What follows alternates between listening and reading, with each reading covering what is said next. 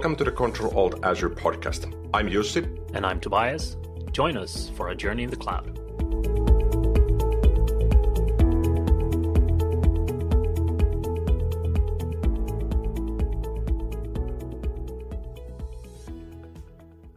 Hello, and welcome back again to another episode of Control Alt Azure. I am Tobias Zimmergren, and I'm back with Jussi Roine. What's up? Hey, Toby. I've lost count on the number of episodes we've done. I think this is episode 81, perhaps. So, what's up for me is that I've started the actual planning and building process for my future home lab. That that means my future server data center, my own premises of the future. More stuff. yes, more stuff. But this is stuff I really, really need. So so this is important. And mm-hmm. I've sourced a half-sized server rack. So the full size is 42 units. I have no idea what the height is, but it's like two meters. So this is half size, maybe maybe a little bit less, and it has wheels, so I can actually move it around. And my real need for this is about six, eight months from now when my new house is, is ready and built and I can move in. But I figured that since I landed with this half-sized rack already, that I will start moving my gear, my my my two NAS devices, my servers, and everything else, so that I can actually get rid of some furniture I'm not planning on on taking with me when eventually we move. So that's probably the top of mind for me in the coming weekend. And uh, the bike thing, um, that I think I mentioned an episode or two ago. The bike thing, it's still uh, work very much in progress. I've got the bike disassembled. Nothing has happened since we last spoke because there's no tools, there's no replacement parts. But hopefully, in the in the few next days, I, I have time to visit a few stores to ask if they can help me out. Yeah. So I, I just hear excuses again, man. It's, uh, you know, you just got to hop on the bike. But yeah, I get it you know the when I looked into uh, getting some spare parts for for my bike as well, everything was sold out. And then I thought, well, let's forget that for a while and you know go for some outdoor adventures, go hiking. And I went to like all the online shops selling stuff for uh, outdoor gear, also sold out.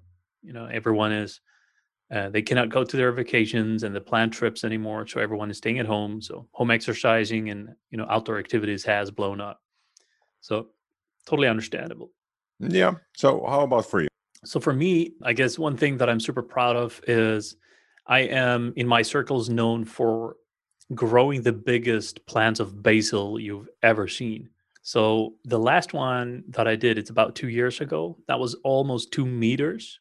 And, you know, became so, so big and that the, um, the stems got bark on it. So um, and and this is normal basil that you put in the pizza or in your pesto or whatever. And now I am still I'm growing new basil, new set or a new batch, um, everything from seed. And the leaves of the basil is the size of my hand, and I've never seen leaves that big. So I'm super happy, super proud. You know, I'm going to take that project to the next level, and I really hope I can now get to 250 centimeters or two and a half meter uh, for these basil plants uh, by the end of the year.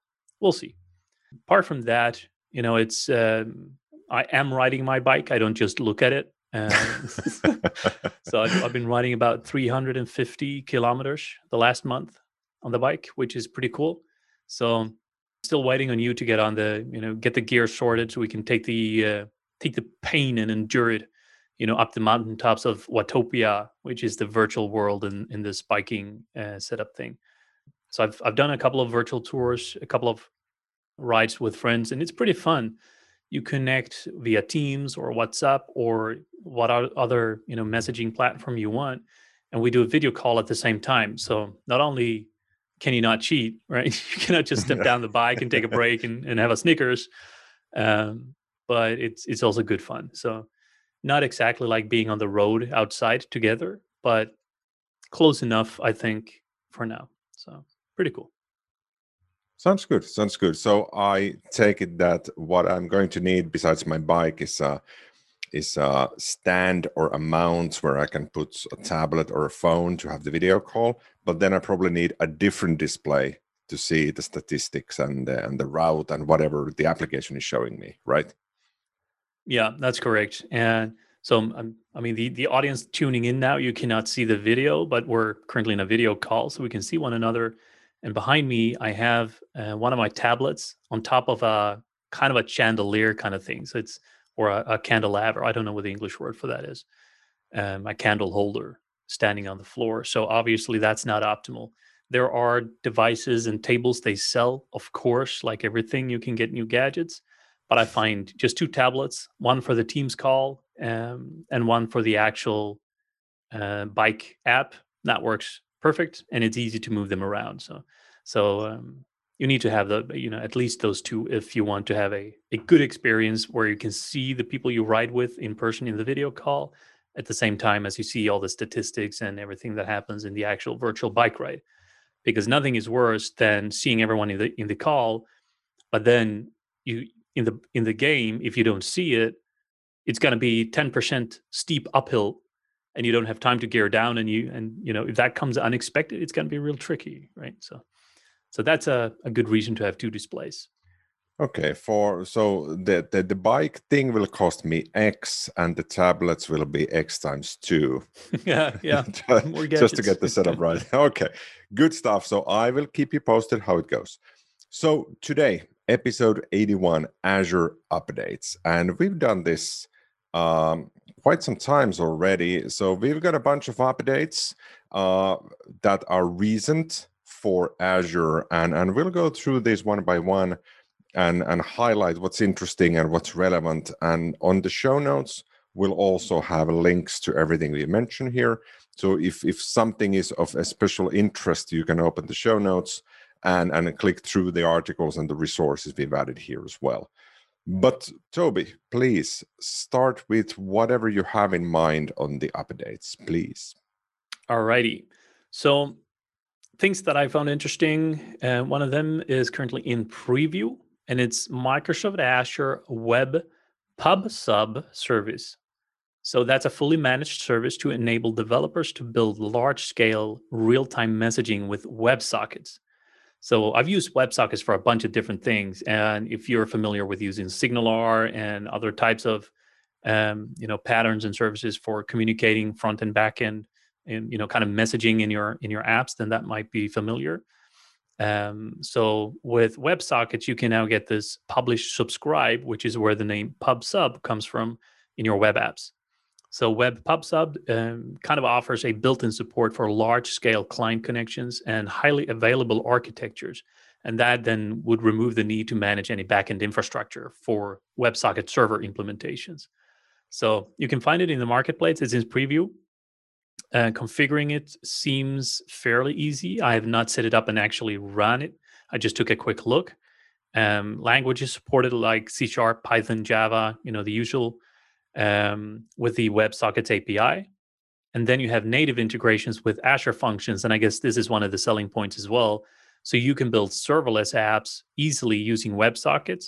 So kind of real time serverless meaning that you can write less code, maintain less infrastructure, and you can save on costs, but still get this kind of high scale and messaging architecture up and running, which is kind of cool. So I guess a perfect use case both for functions and for uh, PubSub. So this is interesting, and I've never heard of this service before, so I, I will take a look at this. But we already have Azure Communication Services, which sort of gives you the backend for one-to-one messaging and video calls and all sorts of stuff. So my take from here, just listening to to how you describe this, is that I would use Azure Web PubSub for building a super custom real-time perhaps messaging, but me- not messages as in user to user, but something I would use on a web and it would need to message back and forth with something that I'm hosting on Azure. Is is is this how you would approach this? Yeah, so it's it's not like communication services is about communicating like people or bots or typing messages, right? And this type mm. of communication happening here, this is like a um, you have events and messages, uh, and you have message patterns when you develop applications. And for web apps, you have different messaging patterns, and you also have something called SignalR. And these things help you uh, communicate between the server and the client. So if the web browser opens up a web page and you have, I don't know, a, a dashboard of live incidents of something, and you know there, there might be a thousand things on the world map and you know each of those might require a connection or might require you know immediate messages between the client and server those are the type of messages we're talking about so like messages not just between me as a person and the application but between different uh, areas of the application like the the web browser that a user is looking at and the actual server and this is then done using web sockets so this is a, a new service that can handle, you know, a vast amount of connections over web, WebSockets. You get this kind of high scale thing. Uh, so it definitely looks interesting. Um, definitely, there's a lot of use cases, and like I mentioned here, you know, removing the um, requirements of infrastructure and having like an Azure function serverless, um, you know, just relying on on this seems like a pretty good approach if you need an API and you need to communicate quite quickly, and you have perhaps a web app somewhere and this web app needs to you know send a lot of requests back and forth to something then this intermediary could be azure functions.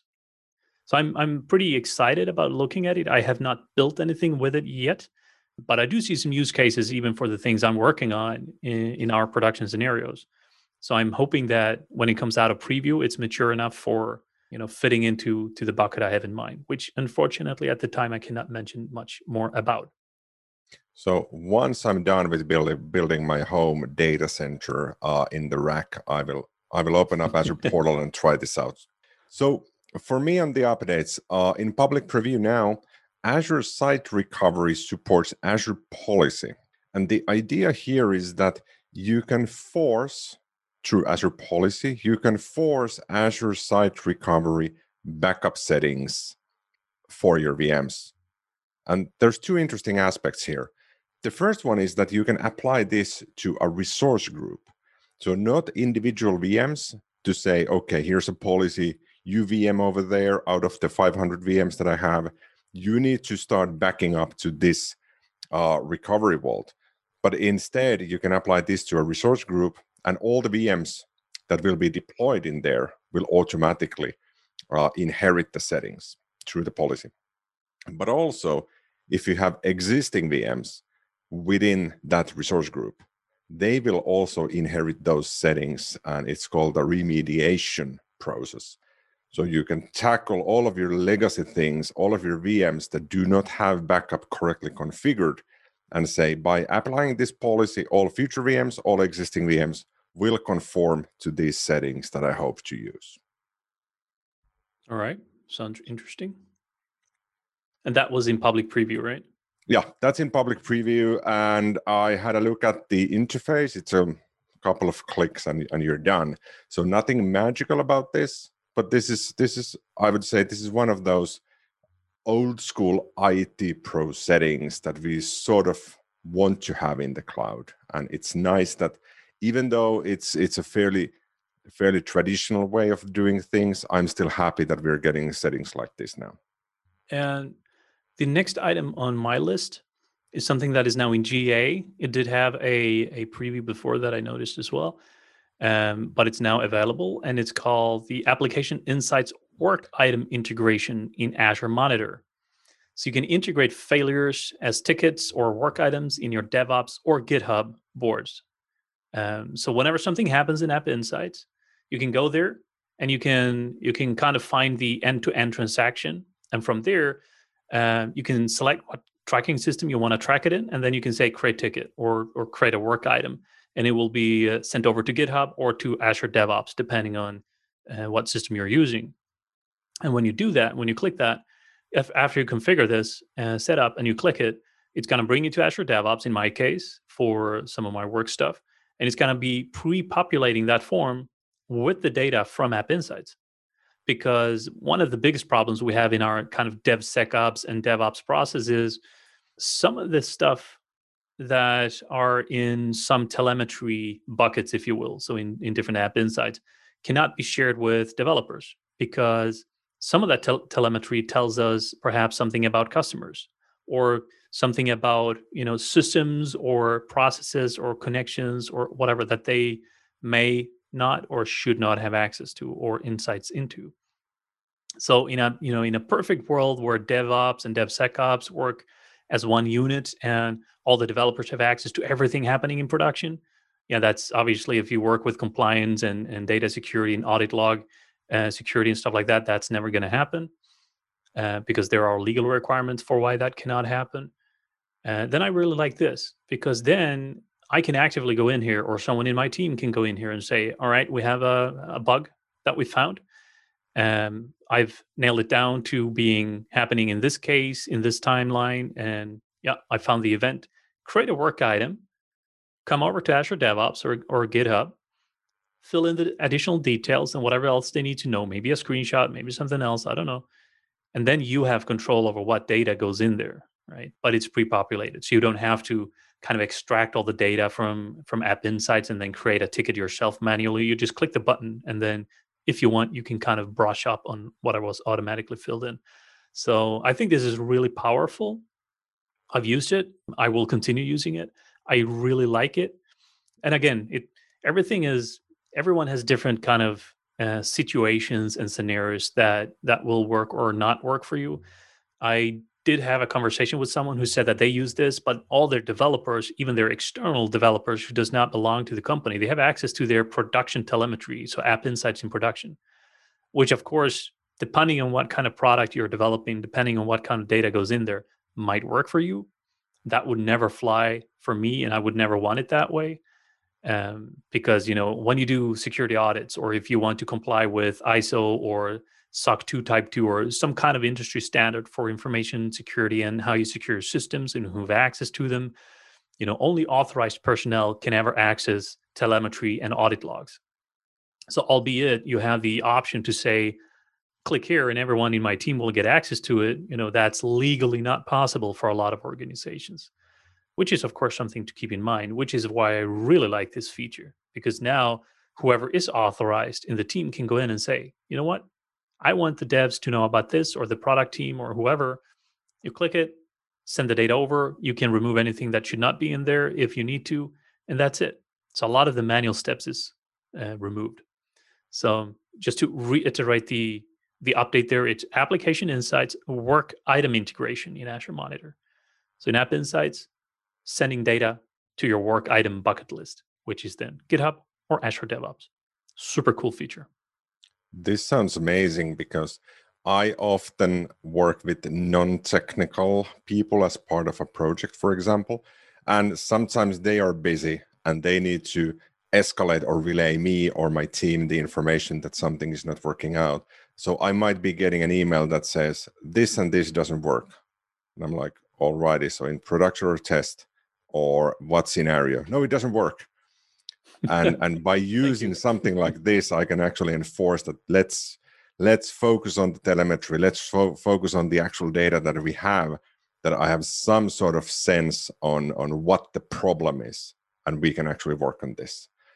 Yeah and i'm i'm happy it's generally available now. So so this is definitely something to look into.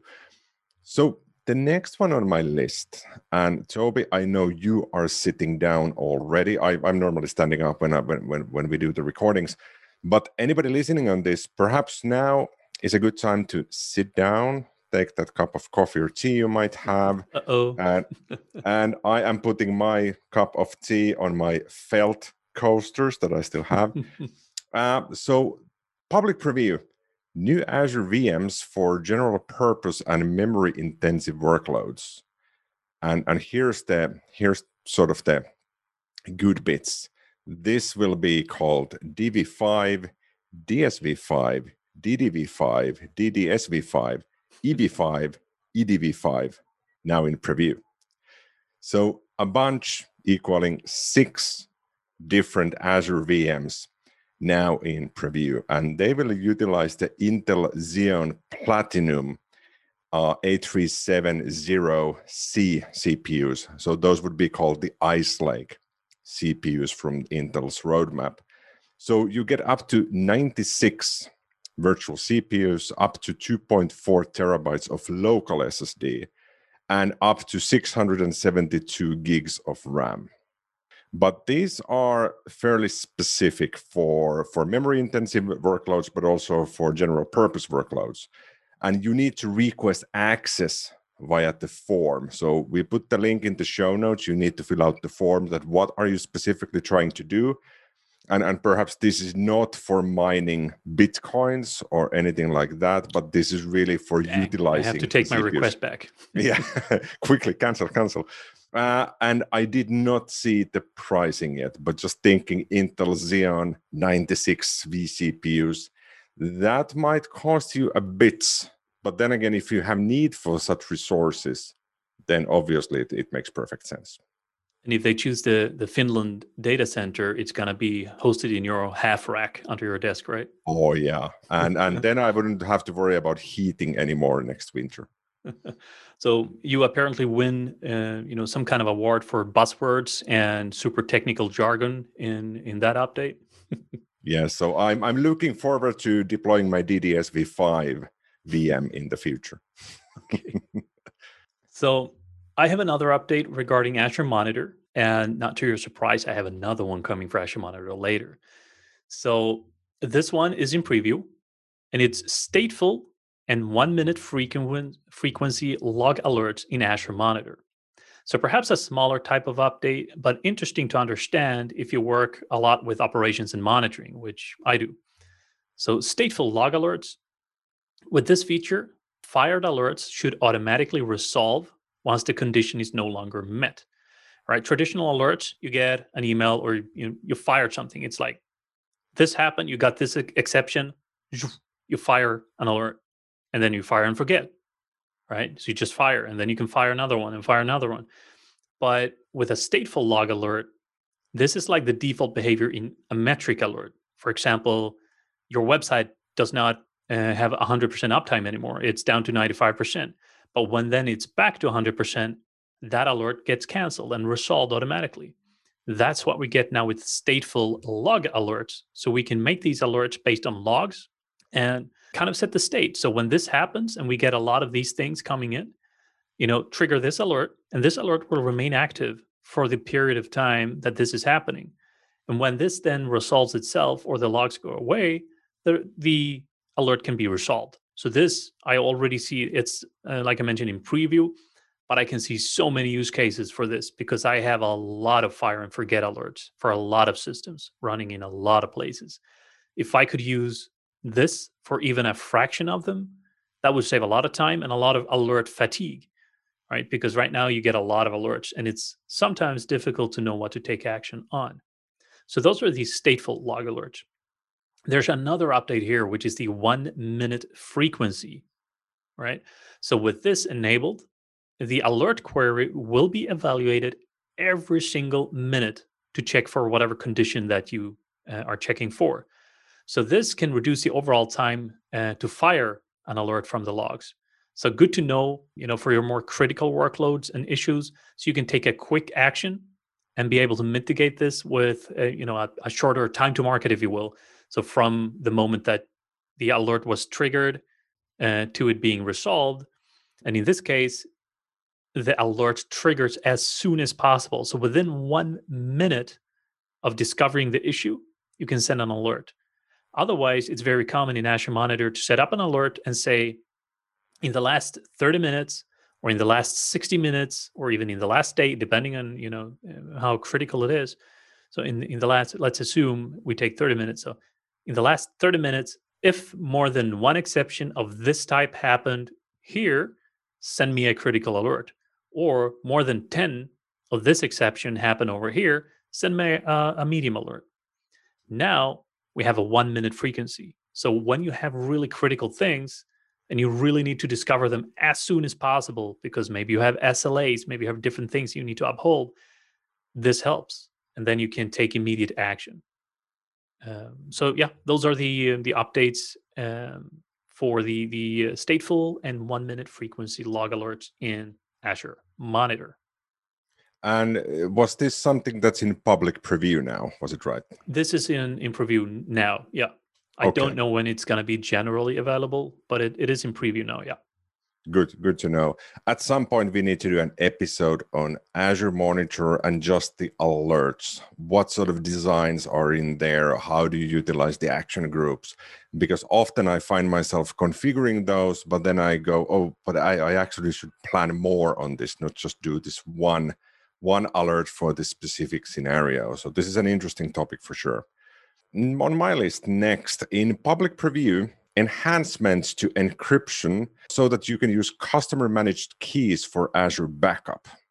And I, I, think this is something that a lot of customers have been waiting for. That when they initiate the backup, let's let's say you utilize Azure Site Recovery, like I mentioned previously, and you do backups of your VMs. But now those backups will be in a reco- recovery services vault, and you can encrypt that backup data with a key that you manage, not a key Microsoft manages. So you can also utilize user assigned managed identities here for granting access to the keys. Again, not granting Microsoft access to your custom managed keys, but, but having your own custom managed keys and having your own user assigned managed identity to access those keys. So awfully specific, but brings a huge benefit we get to encrypt our backups with our keys that we manage.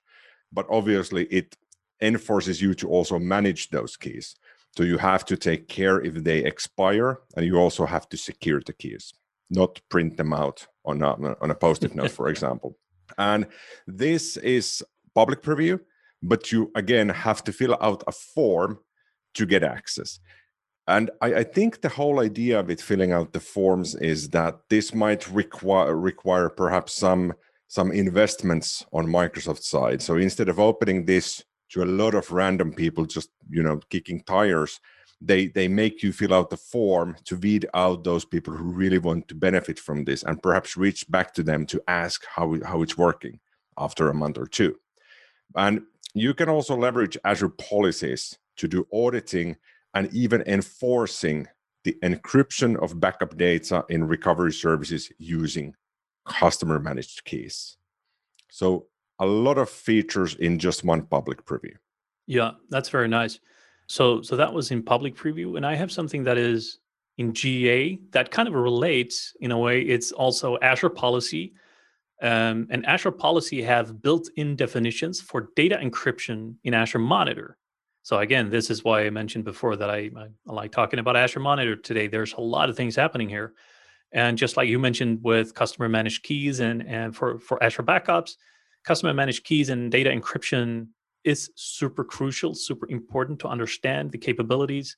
Um, and I think as a side note, we should do an episode on double key encryption, bring your own key, host your own key, you know, all these different scenarios that are supported with Azure that we really haven't talked about in details, but there's a lot of things there. But for this uh, update, uh, you know, what would an update episode be without me talking about some kind of security enhancement? So with exactly. Azure policies, with Azure policies, um, there's a bunch of new Azure policies, and again, this is in GA, so it's available right now if you want to go take a look in your in your own Azure subscription. Azure Monitor Logs clusters should be encrypted with customer managed key. So that's a new built-in policy definition. So again, Azure Monitor Logs clusters should be encrypted with customer managed key. And then there, the next one that is also built in, Azure Monitor Log clusters should be created with infrastructure encryption enabled, which of course also makes sense. And the next one is Azure Monitor Logs for Application Insight should be linked to a log analytics workspace. And I think I, I, wrote a couple of blog posts about that a while back. When when you set up App Insights, you'll get a question saying, "Do you want to use Classic mode, or do you want to use Log Analytics?" I do not see a reason to use Classic anymore at all. You just use Log Analytics, and you get the full power of audits, security, log queries, everything you have in Log Analytics and it's still linked to App Insight. So you use the UI in the portal, it's not going to be a difference. You can use the C Sharp or whatever SDK to pull data out uh, for log analytics for App Insights. That's cool. But if you have the data in Log Analytics, Azure Policy right now can help you secure that. And then another one is saved queries. So in, in Azure Monitor, you can save a query. uh, they should be saved in a customer storage account for logs encryption. So again, talking about data security and encryption. Uh, and then finally, log alert queries in Azure Monitor will be saved in customer storage accounts. If Workspace has linked start, uh, a linked storage account, which then allows the encryption of um, of this using your customer managed keys. So again, coming back to how do we protect the data? Well, if you bring your own key, you have a customer managed key. All these Azure policies will help you get in that direction and they will tell you, well, you are not following this policy right over here, which means you're not really protecting the data when it's in uh, log analytics. So with these policies, you can get help along the way, and also either just audits, you get an alert, or create a restriction using Azure policy saying when you set something up, you don't allow this uh, type, um, or you don't allow it to be set up in this way. You have to configure it in that way to support um, your own managed customer managed keys. So a lot going on from Microsoft side on data encryption and you know protecting the customer's data, and I really like what I'm seeing. And we also get a lot of questions from our customers. How do you protect the data? Where is it hosted? You know, how how is your hosting provider protecting the data? And to some extent, that uh, those questions are easy to answer when you have everything hosted in Azure. I mean, the the job is still a bit cumbersome. There's a lot of things we need to answer, but using all the built-in security mechanisms of Azure, we are you know a lot closer to following the industry standards like ISO and SOC Type Two, SOC Two Type Two, and uh, you know these uh, information policy standards. So um, yeah, I'm super happy about that update as well. I'm already planning to facilitate that into uh, into our own subscriptions. So I will probably roll that out at the management group level, so it triples down to all the subscriptions that I have.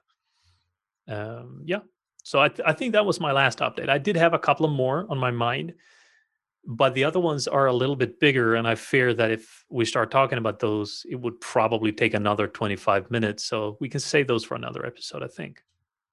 Sounds good. So I have one more left, and uh, all the three one three that I mentioned before, they were, were in public preview. So this is something that's generally available, and it's the Azure Application Gateway URL rewrites. So it simply allows you to rewrite a host name, part of the path, or the query string, or all three. And I recall we had a URL rewrite module for IIS in a Windows server all the way in 2008 or 2009. Did you ever have a, had a chance to use any of those? I when you mention it, it does ring a bell. I cannot say a specific time I did, but I think even with SharePoint, we hacked some HTTP modules and then did some rewrite modules of of how to redirect stuff. Very unsupported stuff, I might add. So please don't get any ideas but I don't actually remember any specific use case for using this now. So the use case for this now in the modern world in in Azure would be that you are publishing a website. Let's let's say it's a, it's a web app or it's something hosted on VMs, and it would be foo.com. So somebody is requesting foo.com slash article slash one. That would be the nice looking SEO friendly address. And what you can now do, you can dissect that and do a query to your backend to the actual service serving that content uh, using application gateway. And the actual request could be foo.com slash article.aspx ASPX uh, question mark ID equals one. So something that you typically use internally. And I feel this is perhaps a feature that I was I was needing uh, two years ago for one project, and we eventually did something else. But now, since it's part of Azure Application Gateway, it's a setting in there. Uh, this is definitely something that I have to remember in the future because I can clean up a lot of the things that I might have in the backend that shouldn't be exposed to anonymous users accessing a web service, for example. Yeah. It, so this reminds me a little bit about API management and how you can set up uh, different routes and stuff with that. So you might have a backend that looks in one way, but when you have a new version of your your API in API management, you can define the new version of the API, but you can still route it to the same backend, right? So you can kind of do that thing um, with other services, but that's specific for API and when you craft your API. So I I like this idea. Then you can make it for anything you have hosted really, and if you then use App Gateway, you can start making URL rewrites on that. Which so it's it's pretty much like a, a forward, like a 302, or maybe yeah. not with that status code, but saying you got this input pattern, then redirect to that output pattern. Um, so yeah, I, I like the idea. Uh, I'm using it in in other scenarios uh, for APIs and stuff like that. So I, this makes perfect sense. Yep, definitely. it uh, makes me uh, wonder why did this not exist before? Maybe it did with you know other on the DNS level. You can do the redirects and you can set up patterns for redirects, but maybe there was a uh, you know another reason why this didn't exist before in in this service. But I don't know. I have to admit that this is now GA. I did not check when it was in public preview. So this could be one of those features that's been in preview for ages and you sort of start treating it as if it, it belongs there and it's it's ready for production but now it's officially ready for production. Alrighty so plenty of updates. Um, one last thing the unexpected unexpected surprising question. I think it's my turn to ask you. Should. so here it goes. Would you rather talk like yoda from Star Wars or breathe like Darth Vader from Star Wars? okay. yeah, that's a good question. Uh, my immediate answer is I would rather talk like you. So, the, so this is a deep question. I mean, it is. Would yeah. it entail that I also kind of uh, distort the voice like Yoda, or just talk kind of backwards? So, it's a trick, a tricky question. It is yeah, but with a normal voice or a tricky question. I obviously cannot do that. Um, I would probably say I would talk like Yoda, you know, because imagine you go in into a crowd, uh, you know, when the world comes back together and we can actually meet each other, or even in an online meeting. You come into a crowd, you've never met them before, and you're like, you know, everyone is like, "Hi, my name is Jussi. Hi, my name is whatever," and I come in and and say, Tobias, my name is. it's, it's going to be a conversation starter. It's going to be an icebreaker. It yes. might be tiresome if I'm going to do that for the rest of my life. But on the other hand, I would rather talk slightly awkward than come in and breathe people very heavily in the neck, you know, just yeah. standing there silent, you know, super heavy breathing. Everyone Everyone's like, what's on your mind? Nothing it's yeah, I think that's a bit more awkward to be honest. So I'll definitely go with Yoda. I would talk like a Yoda for the rest of my life if mm-hmm. need be, but I would not be the guy standing there with bad breath and and you know just inhaling, exhaling without actually saying something. when when I was young, I still feel I'm young, but I used to be young as well. Uh, we had a saying here in Finland that if you had a rough night out, you could say it was a Darth Vader night or Darth Vader partying because your breathing sounds the same in the morning. but yeah, I I think you made the right choice here. The the Yoda uh, way of talking, you can at least choose to not say anything. But the breathing, yeah, you cannot really really stop breathing and and, and not reveal your your secret secret yeah, and, special you skill. Know, imagine you're sitting, you know, again, when the world comes back together, you're sitting in a romantic restaurant with a cup of wine or a glass of wine with your significant other, perhaps. You know, there's some piano music in the background. And like you say, if you don't choose to talk, that's all right. You can just have mm-hmm. your wine and look each other in the eyes, whatever you, you do, right? But if, if you have the Darth Vader voice and you don't actually talk, everyone in the restaurant is going to turn their heads like, what the heck is going on over here? really good wine. yeah, super awkward. I don't know. It is. Yoda. It is. Yoda, good, it is. Good choice. Thank you for this. Thank you for tuning in. This was episode 81 on Azure Updates. And until next week. All right. See you then.